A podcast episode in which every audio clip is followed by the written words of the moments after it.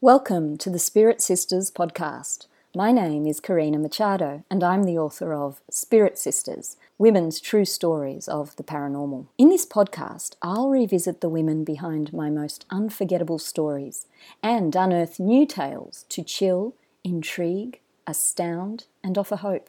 You'll hear first hand accounts of ghostly visitors, near death experiences, premonitions, hauntings, and love more powerful than death. Whatever you believe about the afterlife, I invite you to open your minds and hearts as ordinary women reveal their extraordinary encounters.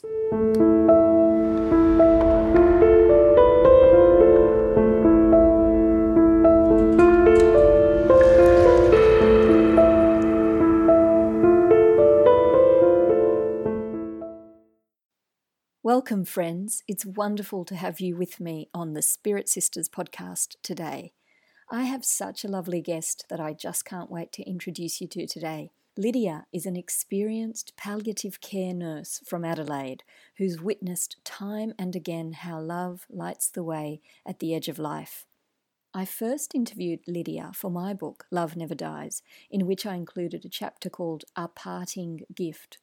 For the longest time, I've been fascinated by the beautiful and mystical experiences that are reported to occur at the bedside of someone on the threshold of death. And in our interview for my book, Lydia shared with me moments that she'll never forget that are part and parcel of her sacred work. Catching up with Lydia today, and it's her partner Luke who joins us early on to listen in, in case you're wondering. Uh, Lydia shared more of those life affirming stories with me and spoke about the lessons that her dying patients have taught her. Valuable lessons Lydia has taken into her heart and that have transformed her life. Among them, the gifts of aging, the importance of self love, living in the present moment, and embracing authenticity. I encourage you to listen in right to the end when Lydia reveals the magical story of the bookmark she discovered beneath a patient's bed that contained an Aboriginal proverb that sums up Lydia's work and her life. Here now is my conversation with Lydia about the moments that precede what one of her patients called life's last great adventure. hi, hi, Lydia. It's so lovely to be talking to you. Absolutely, absolutely. Congratulations on 10 years on the book. Thank you very much. So, 10 years of Spirit Sisters, my goodness. I, I find it hard to believe, but in a way I don't because, you know, time seems to fly by as the cliche goes. Yeah, now that was a book that chose me, that jumped off the shelf when I saw it in the shop. I was actually looking for a book for my niece at the time. Oh I found a book for my niece, but I saw that one, and I and I'm sure the fact that you'd put a cover with the little spirit girl, mm. and I'm very much about sisters because I've got sisters in my friendships, and and you know I, I have three sisters as well, so so I, it just grabbed me. That's it just so, spoke to me. So interesting that you say that, Lydia, because it was um, a, a very popular book, surprisingly so. And I, I think, you know, many other readers were with you on that, uh, with the appeal of the, the image of the girl and the ball of light, and also the word sisters. You know, I think it um, means a lot to people, to women especially. Yeah, absolutely. You know, and, and that was a big part of its appeal, that word in the title. Wow. But of course, wow. your story was in Love Never Dies, my last That's book. right. Yeah. yeah. So yeah. that was the last in, in the Spirit Sisters trilogy. It was came out in 2014. And whenever I think of Love Never Dies, I remember that chapter on deathbed experiences and, and what an absolute delight it was to talk to you. Like, I have never forgotten that. And you're a wealth of beautiful, uplifting stories. And yeah. I think that those stories are the ones that, you know, that can just lift us. They can truly lift us. And I was Absolutely. hoping that today, uh, with our listeners, you could share some of your favourites. And, you know, it's been some years since we've last spoken, so no doubt you've had further experiences, Lydia. Yeah, absolutely. Absolutely. The the thing that always struck me was um, family members are always so worried that people die alone. Mm. And I guess I can't project how I spiritually feel about that, but I don't think people die alone. And I've said that to some people, and I've said also not to project my views on you, but this is how I feel, and they've nodded in agreement of that. That they feel that there's maybe other relatives in the room, other friends, and yeah. there's been some interesting experiences with regards to. Sorry, Luke's just walked into the room. Hello, Luke. To what I'm saying. I couldn't help but I couldn't help but want to hear. Oh, welcome, welcome. Thank you. So, so I've had, had a few experiences since as well. Obviously, there, there's the stories in the book of um, what jumps out for me is when I nursed a man who was in his 50s. Now, I didn't nurse him in, in death. He actually went home to die, and I think he had some kind of an emergency that he ended up in a an A and E department, sadly, and he died there. He his father or father-in-law was in the ward probably six months to a year after he had died and his father in law was very scared of death. Um, interestingly enough, the man in his 50s wasn't so fearful of death, but the man in his 80s was. So it's really not defined by age. And he he said to me, um, "I've seen I've seen my son in the room," and he said, oh, "Actually, he was just in here before you walked in the room." And he talked. He made me laugh, but also I was kind of tearing up because I said, "Yeah, I, I knew him, I nursed him. He was a larger than life character, died what I think is far too young because he was a very strapping, fit man. Yeah. And well loved within his community as well, from what I'd heard afterwards. But this 80-year-old man said, yes, he was just doing um, burnouts on the on the frame in the corner of the room, which made me laugh because it really fit with the character of the guy. Yeah. But since since then, what stands out to me, a couple of years ago, I nursed a man. I had a great connection with him, and his daughters came out of the room probably about three weeks before he died. He was saying that he was having interesting conversations with a with a friend. He was telling his daughters, and I was speaking with one of the daughters in the corridor, and he said um, that he was he was telling him all sorts of stuff. I've just had a conversation with this man, and let's call him Bob. Mm. And she was saying now, and I said, I said, uh, who is Bob? And she said, well, Bob was a friend of his that he grew up with in um, in his street, and he was eight months younger than their dad. And they said that Bob had died at about 38 of uh, fairly young, and they didn't really go into too many details about his death. But they said he every time we come in, he's ta- he said he's been talking to Bob in the room. So about about three weeks later, he died, and and I was actually telling the girls about your book, and I was talking about what I believed of um, that people not dying alone, and that I feel that often they're prepared by friends or family loved ones uh, prior to prior to death. They're sort of seeing them over, I guess. So, a, as a hospice nurse, I, I don't really go to too many funerals. I, as a part of the boundaries that I that I put on myself. But when you do go to funerals, I've probably been to about six in my 12 years there. When you go to funerals, you realise how much it means to family members because they're actually really touched by your presence if you can actually make it. Uh, I, I don't make any room for the funerals. I sort of let divine intervention take over with regards to that. If I've got a day off and that was something I wanted to particularly do and I was invited by the family, um, that's what I've done. So I haven't been often, but I happened to go to this fella's wake. Beautiful wake. He, he was a Buddhist man and he was quite a meticulous man as well. And he was filling in a book about his life.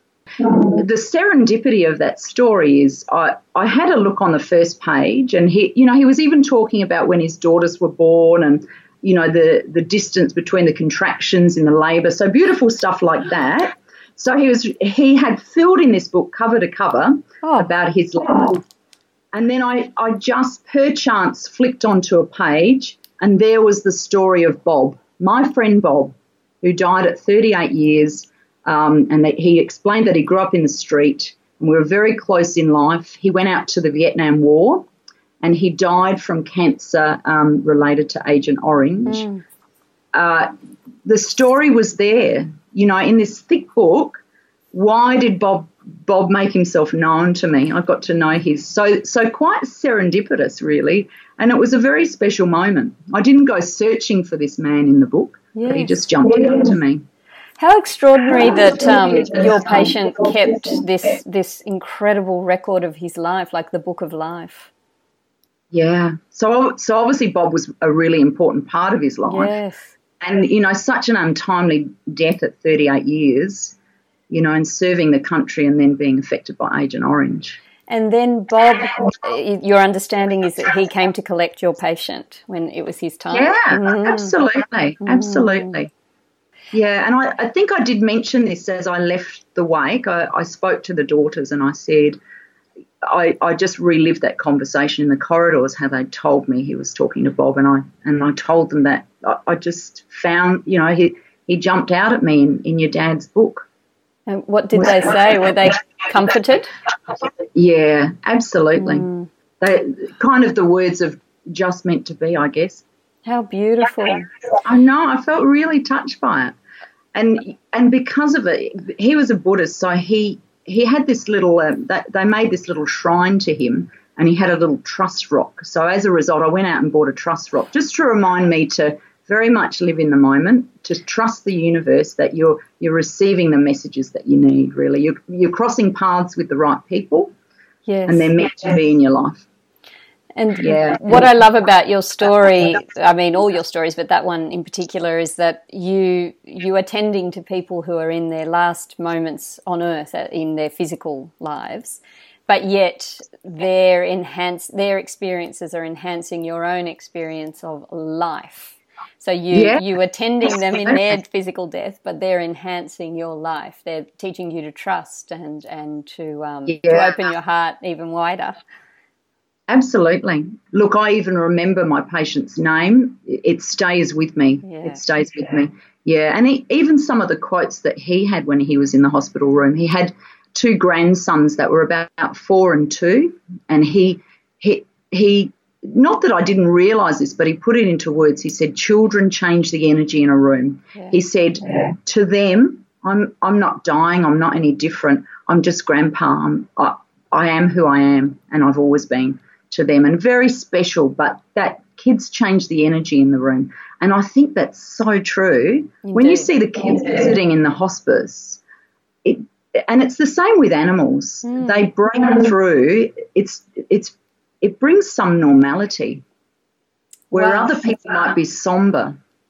People often try and keep kids away from the area of death and dying. And often people will ask me, do I, even the other day, someone said, do I bring my 13 year old in? And I say, you know, in the interest of being honest, it's, it's a very, you know, it's a very hard part of life, but part of life. Mm. So if they get to experience that, it, it's a privilege. Heartbreaking all the same. Mm. Yeah. And what I um, always remember so clearly from our earlier conversations, Lydia, um, your you had stories of celebration at the end, you know, that celebration yeah. on the other side. So there was one beautiful story in particular you told about a gentleman who was passing and all of his family were in there in the physical in the room yeah, but at the same yeah. time he was experiencing what could only be described as a party yeah. on the other side. Tell tell our listeners yeah, about that. Absolutely. So that so that was a Greek man and we'd already deemed him in a terminal phase, which is supposed to be sort of the last 48 hours of life. And he came to and his daughter called me into the room and she she trusted me enough to say, I, you know, some might call it visual or auditory hallucinations, but she said, My father uh, keeps on talking to the other side of the room and telling me who's there. And she said, These are all my dead relatives. She said, and I can feel them in the room. She, she was very in tune. She had a sense that they were in the room as well. But she said, I can hear the conversations that he's having with them. And he would focus over to the corner of the room. And yet, then he'd refocus and talk to the people who were physically at his bedside in the physical physical world was quite incredible. And he and the thing is about him, his mood, he was very elated. He was lucid. He wasn't drug affected. He was um, he was just really embracing it. To him, it was as if they were all in the room together and they could see one another. It was beautiful, really beautiful. Um, what your your what you were just saying, what that reminds me of is um, there's a book that was written in the 1800s called Deathbed Visions, and the author was William Barrett, and his wife was an obstetrician, and he wrote this whole book because of a story that she told of a lady who'd just given birth and who was passing away from blood loss, or I'm not, I can't remember exactly what, but she was she retained the both consciousnesses of so she retained the consciousness of her room with the doctors yeah. and nurses in there and at the same time she was somewhere else and Barrett yeah, yeah. in his description of the of of the what happened he says he uses a term like that that she retained the um, the consciousness of both dimensions or something along those lines to paraphrase and it sounds like your gentleman was doing the same. So he, they're already somewhere else. Yeah, I, I, felt very privileged that I was witnessing. He's obviously, there's no um, barriers between this world and the next. Yeah. And that's what he was seeing in the room. And I felt very privileged to be experiencing that, seeing him witness that, whilst I couldn't see any of his family members other than those that were in the physical world. It was a beautiful thing. And just the elation, there was a lot of love in the room. And even how comforting that was to his daughter who was telling me, you know, because when, when you work in a medical system, it's very much in the medical model. So things will be deemed auditory and visual hallucinations. But when they have done studies, but not enough on deathbed visions. Mm. Now, in, interestingly enough, my my 17 year old last year had a had a big study thing to do, and I, he's obviously been so affected by the stories that I pass on to him that he actually did a big study on deathbed visions. Is that right? So he interviewed my boss and and another member of my workplace, um, which which delighted me because, you know, obviously I've had uh, some kind of impact on him. I've rubbed off on my son, which is fantastic. yeah, I'll have to send you his study. I would love you to send me his study, and I've got a 17 year old boy as well, and um, yeah. and I just knowing you know knowing what 17 year old boys are usually like, I you know give kudos to your boy for doing a study of that nature, I think that's wonderful. You Absolutely. know, it's important yeah. that they have this understanding. And I think in my way, I've passed on something as well, but to my children in terms of you know how important it is to honor this other side of ourselves the spiritual side you know yeah, i don't know how much of that is, is sinking in but you know it's important I, I, don't censor myself i share it and i, I think it's lovely yeah. that your son you know did that as, as a school project was it or yeah yeah I, I don't know if it's the same in Sydney, but in South Australia, or I think it's year 10, 11 have a have this particular specialised study that they have to do, and and I think it's something like 15,000 words. So oh. it's quite, and it, and it is called the research project, and they do it across public and private schools, and they all have to do it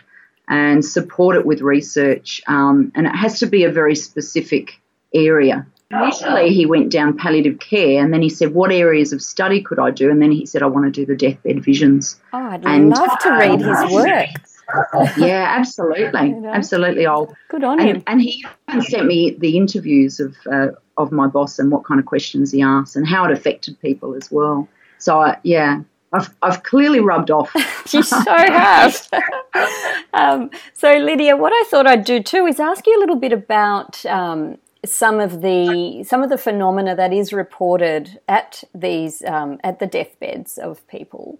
And um, one of the things you've brought up a few already, the elation. I've yeah. read about this beautiful sense of of joy. I've read about smiles that are so luminous that you've never seen this smile just in everyday life before. It's a very particular kind of, you know, a beaming smile. And Barrett yeah. wrote about it in, in the 1800s in Deathbed Visions yeah. as well. I'm wondering if you've seen that, for instance, almost a luminosity in the face. Yeah, absolutely. I think I told you um, about the man who saw his wife just within hours before he died. He um, he was telling me the story that he lost his wife three years before and that she was the love of his life. He was an Italian man. And then uh, later on that day, I mean, he was still up and getting onto a, a shower chair in the morning. And later on that day, he, he was starting to get very vague, uh, fading out a little. Mm-hmm. And uh, I, I put him back to bed with support, and he looked past and through me, focusing on something in the room, and he had almost like a an elation on his face. His eyes lit up, and he was smiling, beaming, if you like, wow. and. Uh, and it, it really took my breath away as I put him back to bed. He didn't say too much to me, but I thought from the deterioration that happened in the fo- following sort of hour and a half, I rang his family uh, because after putting him back to bed and he, he'd gone to sleep, he was no longer conscious or rousable. So when I went to rouse him, he, he was unresponsive. And also his, uh, you know, peripheries, his fingers, tips, and his toes were all shutting down. So that meant he was very much in the throes of um, dying. So I rang his family, not to panic, but they got there, the, the, the daughters and the son, um, and and he died uh, then and there. And that gave me really uh, the confidence that she had arrived. She had arrived. I mean, he was definitely focusing on something in the corner, and he wasn't smiling at me like that. It was certainly past and and it was just beautiful. It it just moved me. And he'd been talking about his wife to you just prior, was it? Or, yeah, yeah, yeah, Earlier, earlier in the morning, wow. I was also. I love to get the stories of people. People tell you so much about their lives, yeah. and that's the beauty. If you have a chance, I mean, nurses, as nurses, we can be terribly busy with tasks, and but you know, we only get to see them for this much of their life, and there's so much more, mm. and they're not a diagnosis. They've they've got so much of their life. Hence, why I love when they bring photos in, and you can you can kind of look into their life a little. And when I've attended funerals or or wakes, the small amount that I have, I get a real picture of the person prior to them getting ill and coming in. We only get such a snippet of their life, yeah. and their life in a very um, you know, it's a very clinical, sterile area, which people try to pretty up with photos, but you only get just a snippet of them. Of course. Because, you know, when if they're suffering and with pain and, and symptoms, they're, you know, you're not really getting the best of people. And then saying that, you know, it's amazing what you do get and how tolerant and how much they tolerate stuff with um, such dignity and grace, if you like. Grace, yes. Um, so we've spoken about um, the smiles, and as you described the Italian gentleman, how he was looking through you, that with that elation, that reminds me of a story that is quite famous now, a contemporary story of Steve Jobs's deathbed, and I don't know if you know about it. I think I did write about it. Um, so he his last words, as reported by his sister, were, "Oh wow, oh wow, oh wow. yeah, I think I have seen that. Yeah, and I just yeah. it gives me chills every time. How, how beautiful. Yeah, yeah. If only he he could uh, imprint that on someone's uh, eyes, what mm-hmm. he was mm-hmm. seeing. Yeah, I, I would hmm. love to be a fly on the wall between you know this world and the next to see what they're actually experiencing well, as know, they go. It's int- as they go. It's interesting that you say that because I was going to ask you about a phenomenon. It's a good segue into this question. There's a phenomenon known as the shared death experience, and I don't know if you've heard about that, but I've done some reading into it, and it's when a person is is crossing over and their loved one goes part of the way with them. They have an experience of seeing a little of where their their loved one is going, and then they come back with that knowledge and report it. And um, it's happened with well, I guess usually it's it's the husband or the wife or the the loved one, but I don't know. I wondered if anybody has talked to you about that, or if you've ever heard of of a first hand account of a shared death experience. Look, I've only I've only heard of people that are very afraid and then they've um, had some deathbed visions and they've been told that it's okay and, and they've almost been um, they're okay they, they, they've come to some resolve about their own death that it's actually okay so they haven't described it quite like that mm. but they have seen seen loved ones who've told them how it is and they've kind of shared that with us that ah. it's okay I, i'm not afraid anymore so it's a, a, different kind of shared death experience. That's lovely. Yeah. I know, I know, I know of a lady earlier last year who was reporting to see her parents in the room, and she was saying they've come for me. She was telling um, her family, and her family were quite distressed about that, mm. saying, but but I sort of enlightened them of what I thought was going on. Yeah, I think that's important work to do as well, like to to um, educate the staff about these experiences and not to perhaps shut them down when the patient reports them. Because as you say like it can help the the grieving parties as well to understand that you know it's actually quite normal because this this is reported at many deathbeds you know that the person that's crossing will say mum has been here or dad has been here or another yeah, loved yeah. one has been there. Yeah and you've yeah. certainly heard that a lot lydia. Absolutely. Look there were there was a man a couple of months ago um, he was dying of uh, renal failure. And he was quite lucid before he before he died. He was quite aware of on the morning that he died but he was he was very serene at the same time. Mm. and his wife had stayed with him overnight. And after he died, she said, Do you know the past two nights that I've been with him, he's told me that he's seen his parents in the room and he's seen my brother. She said, and they're, they're all dead. She said, and he seemed very um, reassured about that. Reassured. He, yeah, he seemed reassured. And he, I, I think he even reported, I'm going to see them soon. Wow, and you could imagine how that reassurance that he's feeling would extend out to to Absolutely. his wife, you know, and, and she, she, was she was elated by oh. that. Yeah, she was really, and the fact that she was sharing that after death, he was he had just died, and his death came, although he'd been in the hospice for a good couple of weeks, it came fairly suddenly. The fact that he wasn't he wasn't in any way moribund before he went. He was mm-hmm. quite um, responsive, mm-hmm. and she was she was sharing that with me in when I went in to sort of lay him out. Okay. And often people will tell share these little experiences that he wasn't hallucinating. He was actually he was sharing that with her that they were in the room, and he felt reassured about that. That's wonderful. That's, that's okay. And that reminds yeah. me to ask you about another um, another phenomenon that I've read about, and there is a name for it which now escapes me, but it's when a patient has been unresponsive for a very long time and then suddenly in within the last couple of days before they pass away they become lucid and yeah. either have mental you know the return of their mental faculties or they and or a certain a strength in the physical body that they didn't have, you know, for perhaps up to months. Have you ever witnessed anything like that in a patient where yeah. there's just like an up, sudden surge of life? Yeah, yeah, absolutely.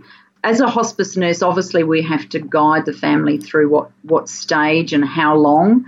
You know that that's a very common question. How long have they got? Yeah. And even yeah. when they're in the in the throes of those last days, well, how long can they hang on for? They haven't had food or fluid. Um, how long can this go on for? Yeah. And then the other week, I remember um, someone was having a fairly significant birthday, and her mother was dying. Um, she was only a teenager, oh. and uh, she and the family was saying we we don't really want her to die on on the daughter's birthday. Mm. Imagine how traumatic for a, a teenager if oh. the, their mother dies at that time. And it's almost like she heard that and she rallied. Oh. She rallied, and so I was on day off and I, I came back and um, I'd heard that she'd got out in a cloud chair, which is like a recliner chair, but it's on wheels. It makes it a little bit more portable. That she actually got out and drank some champagne. now, two weeks prior to that, I went on days off thinking I'm not going to see her again. She she will have died. And this is some two weeks later, and it's a significant birthday, and she was sharing champagne. Wow. However, then in the following days, she faded again and she, she has died now. Right. But I just, I, that's how incredible things are and, and maybe that awareness. That was such, it's like she gave a gift, a, a, the most, the ultimate birthday gift to her daughter. Yeah, yeah. And, wow.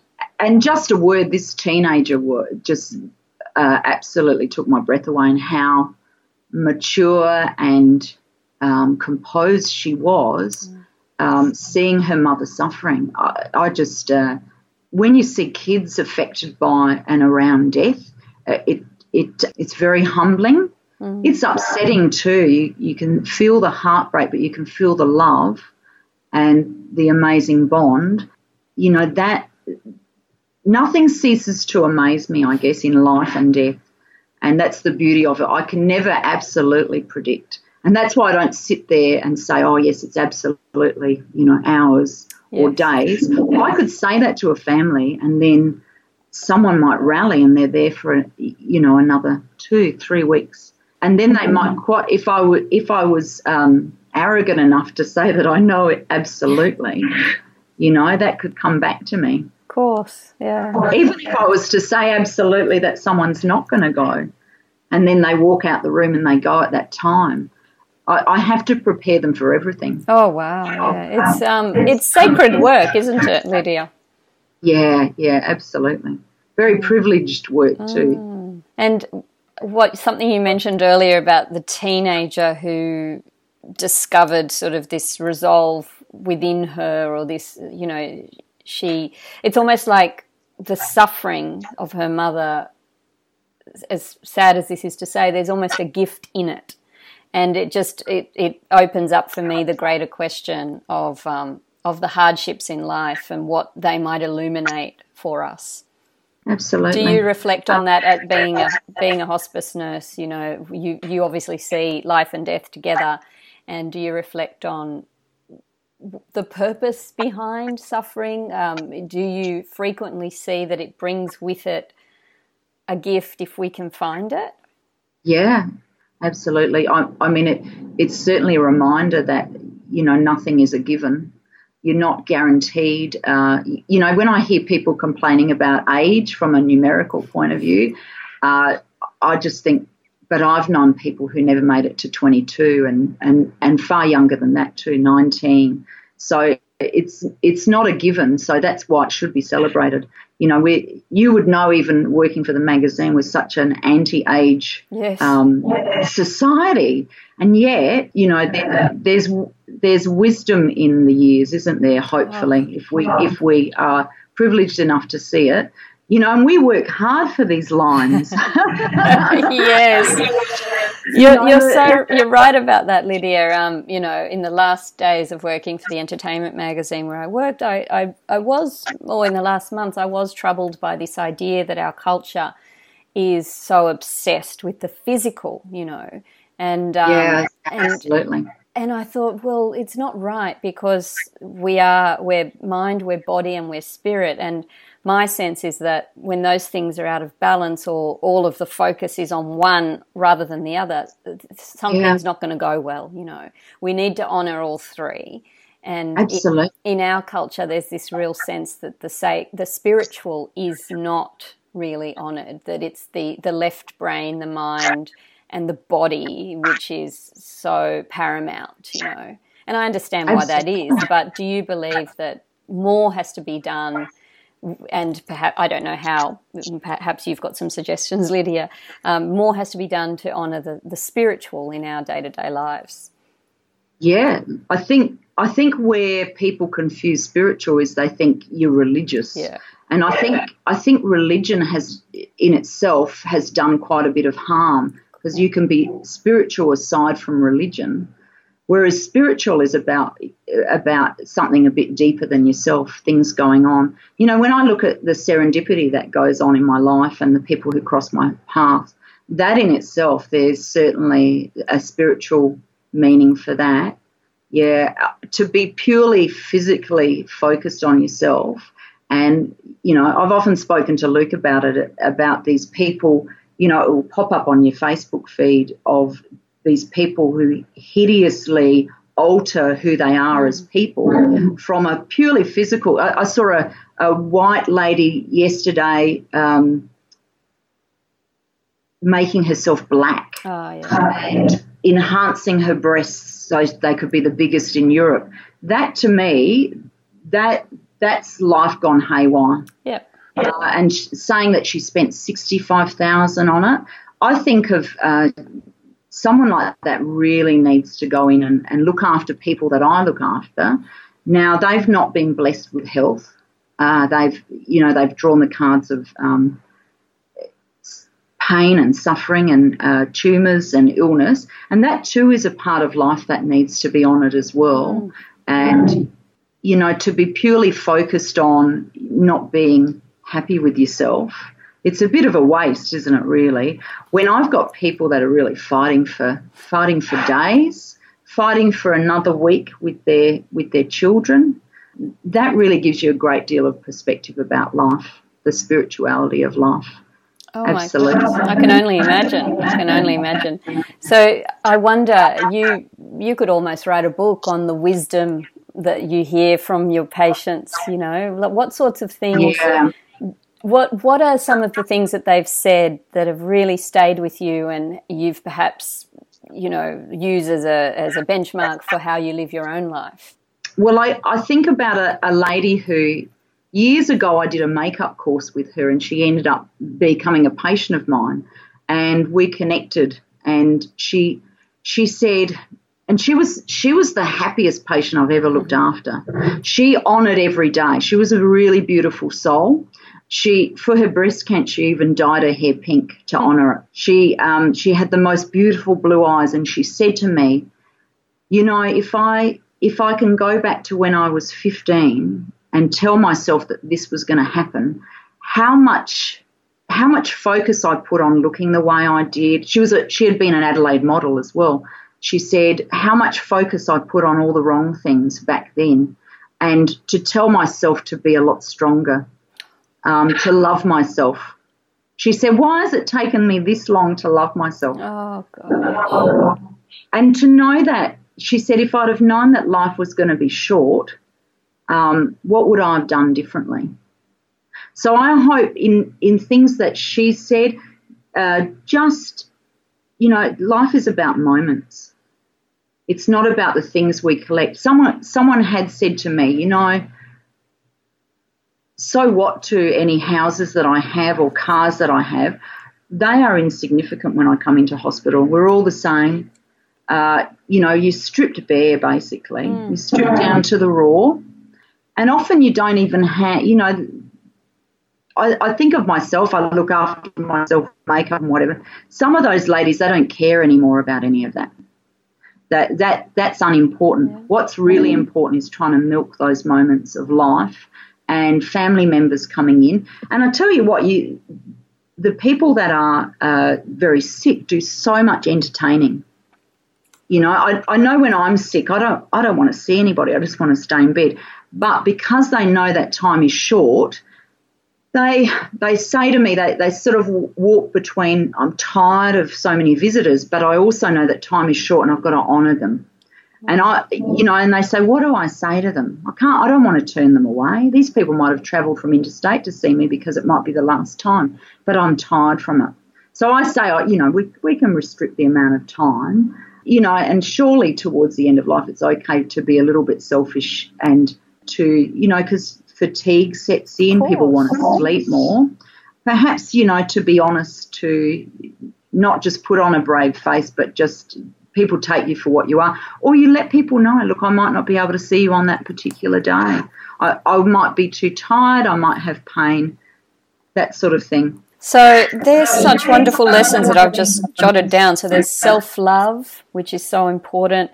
There's, um, you know, don't focus on the material things, on, on collecting toys, and um, and honesty and authenticity. You know, these these are the Absolutely. things your patients are teaching you. Yeah, yeah, so many. I, I could list off many. what else, if Lydia? What else comes to mind? Just those special moments. You know, even the the I work with a founder, the charity foundation, who they say if you need anything, you know, even birthdays people honour birthdays and those special moments, those anniversaries, and they are really important, really paramount when people come in because they don't know that they're even going to see another birthday, another anniversary. Uh, they do things like Christmas in July hmm. because that might be someone's last Christmas. And I think some families get it that they, they honour that. You know, very occasionally have I seen families fighting over you know, uh, material possessions of the person who's the, the, patient who's in the bed, and and I'm appalled by that. Yeah. Um, but most of the time, people honour that space, uh, and they make a special effort. And sometimes barriers are knocked down because of it. You know, family members reunite. There was a man that reunited with his uh, estranged daughter and found that he had a grandchild in his life as well. Uh, and that was that was probably in the two weeks before he died. And he had been a man who I think he'd he'd run away from life. He'd been a bit of a hermit since his marriage breakdown and he hadn't seen his children. I think he'd even moved into state, so he'd become a hermit. He didn't want any contact with people, and he was also a hermit with us. He didn't want any nursing staff around him. Wow. He just wanted to roll over and forget about life. But but he asked, this was his dying wish that he reunite with this daughter, and this daughter honoured that despite having reservations about doing it because she'd never really known her father. And she brought her baby in, who was probably only about eight months old. And the change of energy in the room in that in that moment. Oh and. I th- she was, I think she was around when he died as well. So she was there when he took his final breaths. And people, people realise, I guess, how petty some things are. You know, oh, will forget the past and and there's some that don't too. I, mm. I've had I've had ex-wives ring and say, you know, does he want to see me? You know, and the patient has said to me, no way, not allowing that person back in my my life. So, so I think you again that's walking in that honesty and authenticity, isn't it? Where yeah. you, you don't have to be a people pleaser. You don't have to, you know, there, there's walls that are created for a reason too and they've been big lessons for people, and that's why they've kept them well out of their their life. That's so interesting because on the one hand, you see the power of letting go of, of resentments and bitterness and embracing forgiveness, you know, and then on the other hand, you also see the other side, which is people not yeah. doing so, but it's every situation is different, I guess, you know. Absolutely. Yeah. And it, and it's navigating you can't put your values or your no. thoughts to anyone else or sit in judgment of that.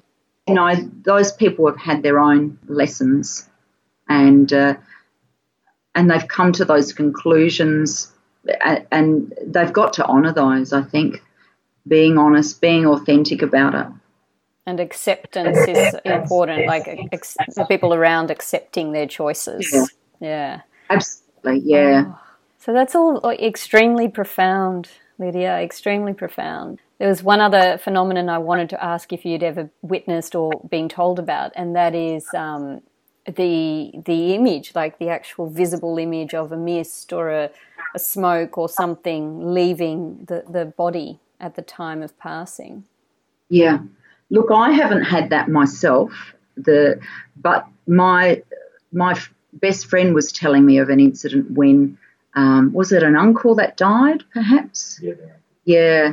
There, she said that um, she said that when her uncle was dying, they um, there was four people around him as he was taking his last breaths, and they all had their hands on his on his heart, on his solar plexus. And when he left, two of the daughters actually saw was it, I think it was like a, a light uh, go through their hands. It through, it was like a jolt, and saw an image of something leave the body. And they both said, "Did you see that?" Two of them didn't. Two of them hmm. did. So I have, I have heard that. And as far as seeing, I there was a nurse on our ward who who's very much on the terra firma. She said, "I don't know. I don't know if I believe any of this stuff." But she she saw a little little lady go into a room in the middle of the night. Although she said it wasn't darkened corridors, she said I could see it was fairly well lit. She saw a little lady walk into the corridor of one of the ladies we were looking after. And she thought, oh, who's that who's arrived in the middle of the night? Because we don't have uh, restrictions on our visiting hours, only a restriction on how to get into the hospital. And she thought, oh, who's that? She followed followed the lady in, and there was no one in the room other than the patient. So she did see someone who, and that she wasn't a mist. She was a lady who hmm. looked like a living being who was busying herself into into the room. And the patient was a lady who'd known some of the old nuns who worked at the hospital. So, you know, whether it was one of the old nuns, yep. and we've had a few of the old nuns that have died in the hospice. So whether or not it was one of them, yeah. and they didn't wear, they, they weren't the habit wearing nuns anymore. They sort of ditched that for the past 20 years or so.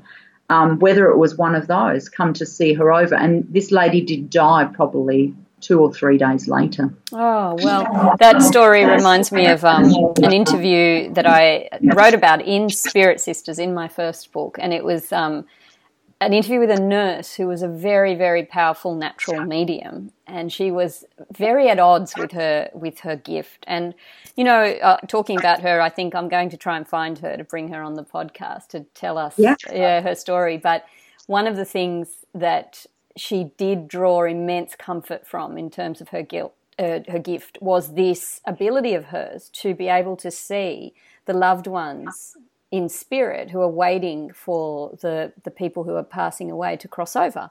And there was one wow. one story she told of um, a lady who was passing away, you know, just days to go, and um, a, a, young guy was sitting for lo- the longest time in the armchair next to her bed and he was dressed in 1970s gear. You know, she described his flares and the tight body shirt yeah, and the yeah. platform shoes, and um, and he gave her such comfort. And that, you know, she, as I said, she was not happy with her gift. I called the story the reluctant medium, yeah. But it yeah. was this aspect of seeing, being able to see that, and it, we come back to the beginning of, of the podcast and what you were saying about people not passing on alone.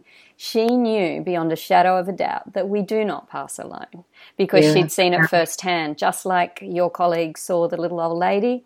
Well, this interviewee of mine saw um, saw this this young man who possibly a son, possibly an old you know boyfriend, who knows but he was there. Yeah, yeah, yeah. yeah you hear it so often. Yeah, you really do. But Luke's just reminding me that um, when when I work night duty is probably the only time I can report to seeing stuff. But I wouldn't call it a mist. I would call it static. Oh, yes. And it's peripheral. Yeah. And I, it, it's almost like I get a sense when people are going. I've said to uh, nurses who are younger than me, I've kind of freaked them out a little. I, I remember one night being at the desk and I, I said to the, she was a graduate at the time, this um, friend of mine, and I said, these, like I said about the terminal phase, phase four, I said, these people over here in this corridor are phase four, but I said, but this man over here is going to go first. And she said, how do you know that? And I said, I can feel the static in the corridor. I can see it, but I can only see it. It's a different vibration and it's um, it's flickers. Right. And I said, and I, I said to her, and she said, "Oh, you're making my hair stand up." I said, "His relatives are here for him. I can I can feel it. I can." I can get a sense of them in the corridor. So I don't see in images, I can feel in um, static. And sure enough, then sometimes when just before people go, there's this muttering that they do. And it's a very different muttering, and, and I call it like a chatting with the other side. Okay. And this man was doing that this particular night, and he was chattering away. And I said to this grad, I said, he's going to go first. He he may not be in a in a phase four, but I think he's going to go first. So I came on the next night, and sure enough, he had gone. He'd gone by eleven o'clock that day. But night duty finished at seven, so I didn't but I witnessed this chattering that he was doing before death. And there was another man I was looking after, um, and I went in to see him, and he had he had a, a physical a, a, person laying next to the bed. His his ex wife. They they were very they were quite close, and mm. she was she was sort of staying with him the night before he died, and she was next to the bed. I thought he was maybe chattering to her, and she was asleep He was chattering, chattering away, and I'm thinking, oh, he seems a bit unsettled. So I went in to see how he was, mm. and then he turned over to speak to me in a very different way. But he had this euphoria on his face as well. And then he turned back to something. Uh, he was looking up and he was started this muttering. But it, uh, muttering sounds a horrible way to describe it, but it is like a muttering. It's a it's a real little chattering under the breath um, and talking away to someone, but yeah. talking very differently to me, but being very aware, very lucid. And interestingly enough, that man died on uh, the anniversary of his father's death. So I thought, that's who was in the room. It's his father. And is with that chattering to the other side, um, I know it's very under the breath. Are you ever able to make out anything of what they're saying? Well, not sometimes, but uh, I, I, feel that it's a private chatter, yeah. but often there's laughter with it. There's little giggles. You know, obviously there's some humour. Isn't that wonderful? And nodding heads, and you know the there's that beautiful amazement in the eyes where then you walk in, you feel like you're almost interrupting a conversation. But then when they converse to you, it's very different. Oh, no, I'm okay. They're, they're kind of a bit louder to you, but then they go back to this to this muttering.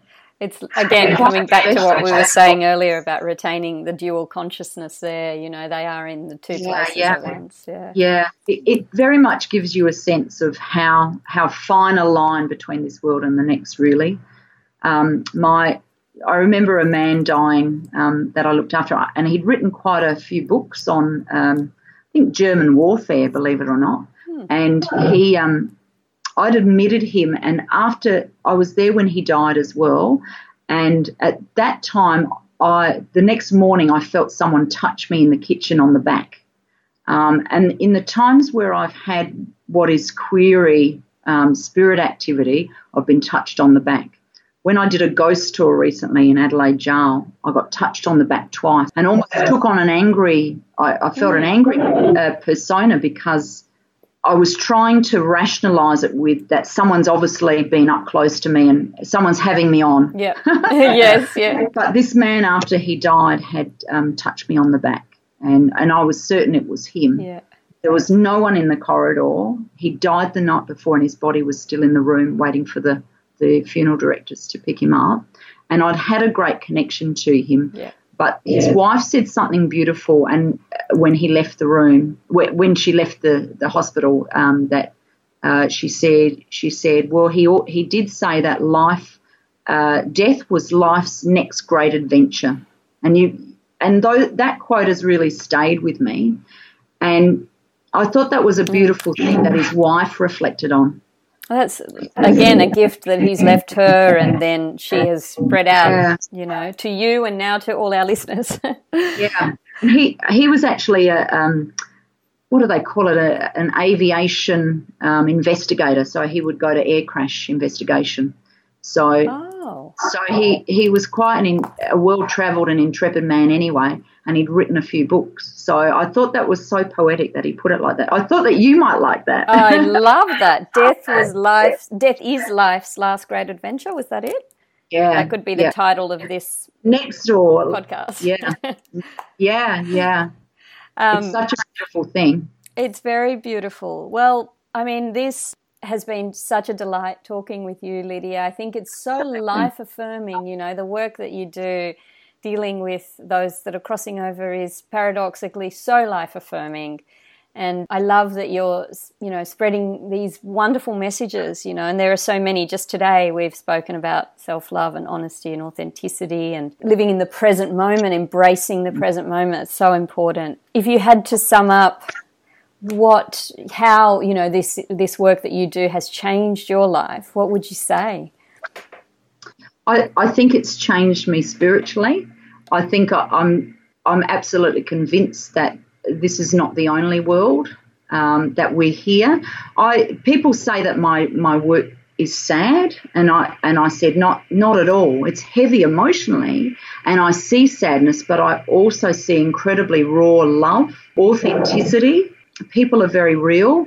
And I always leave people with if you've ever heard the Aboriginal proverb, you should look it up. It's beautiful. And have I got it on me? The Aboriginal proverb. It's up there, isn't it? I got it there. I'd love to read it oh, to please, you. Please, please. it makes my job easier. Or I'll or I'll look it up. Shall I look it up here? Yes. Here it is.